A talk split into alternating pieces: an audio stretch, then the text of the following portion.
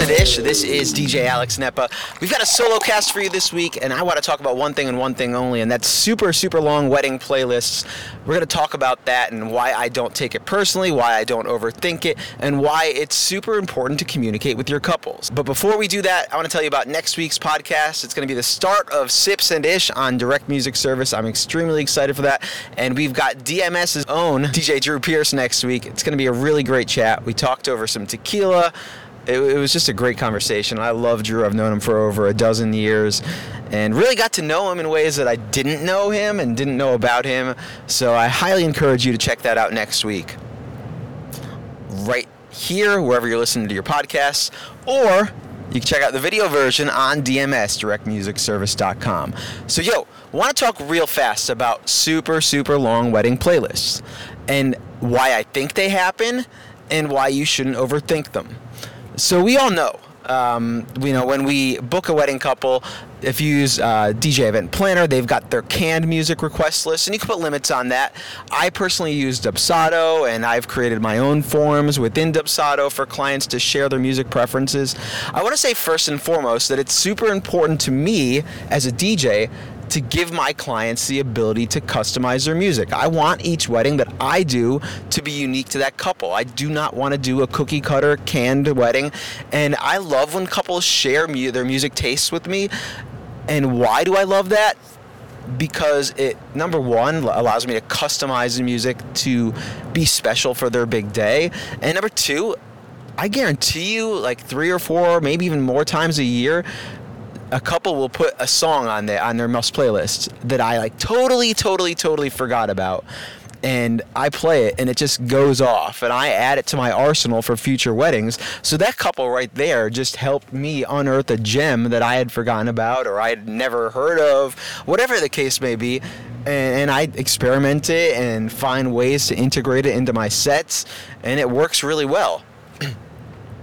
so something like really, really important to think about when you're um, booking a client and working with them is, you know, again, it's their wedding day.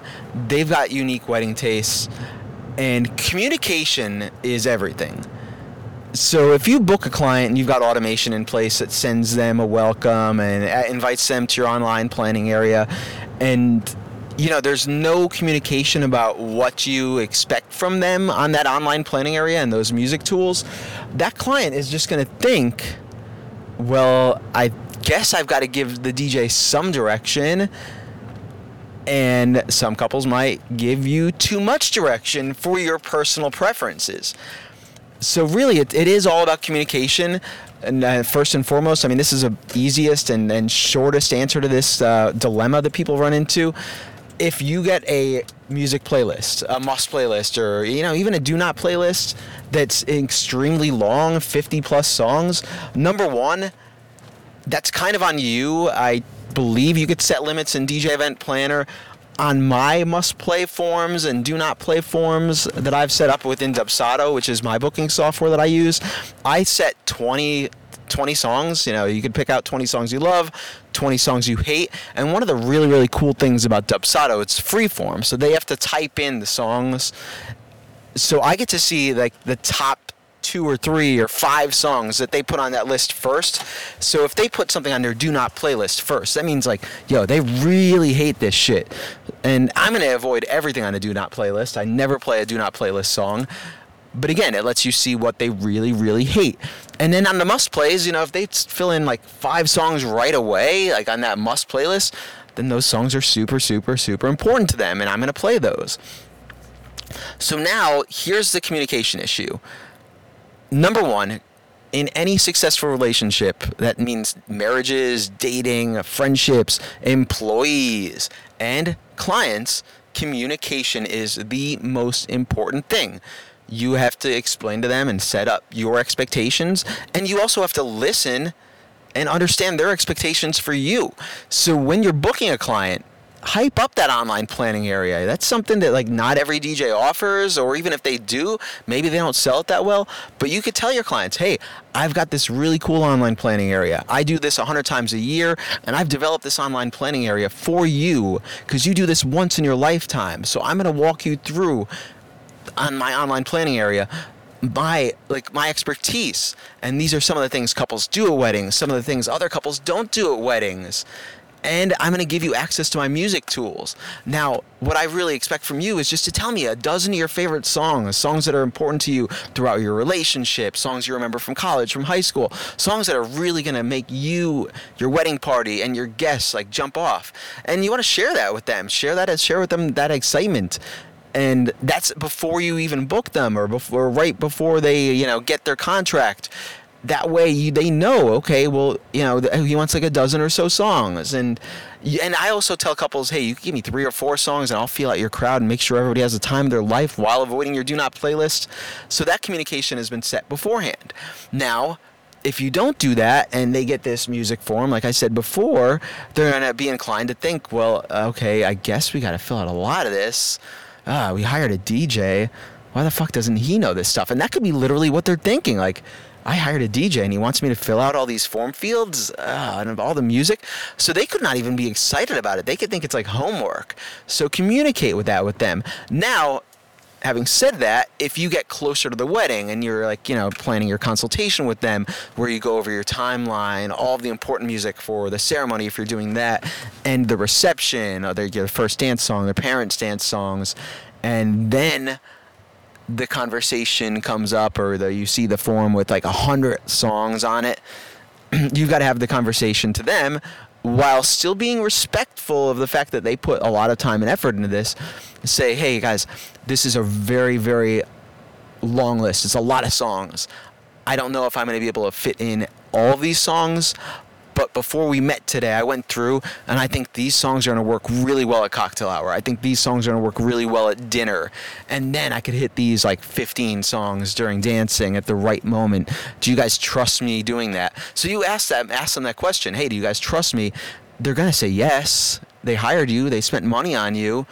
I hope to God they believe in your abilities as a DJ to play the right songs at the right times to deliver the most emotional impact or the maximum Im- emotional impact. So yeah, that's that's how you handle these super song lists. And again, like it's not a burden. And if you are going online and bitching about it, it's a it's not again, I'm going to quote Nick Spinelli here. That's not quality content. You're not doing yourself a service by going online and bitching about um, you know long song lists. It's your fault that you're getting these super long song lists because you haven't communicated with couples properly. Now there's always going to be rare examples and instances where you know this stuff just pops up or you've got a client that wants total control over the music and you've communicated properly. It's just you know it's just a part of the job. And in that case it's still your job to do the best you can with that music and try to hit the most of it um, because it is their big day. And again, like I would totally communicate to the couple and say it's a long list.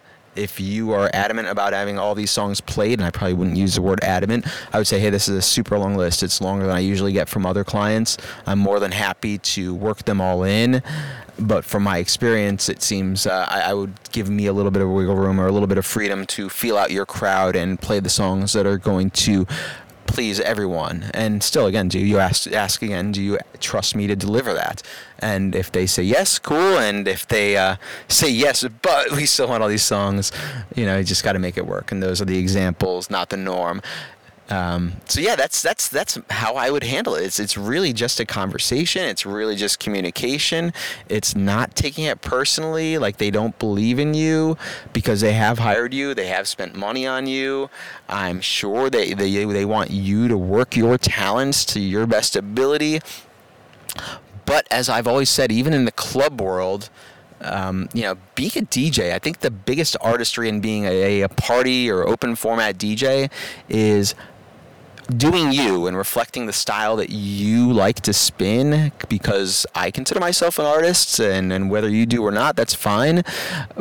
But spinning your style and integrating your style in a way that pleases the masses and pleases the crowd and is going to get you work in the future.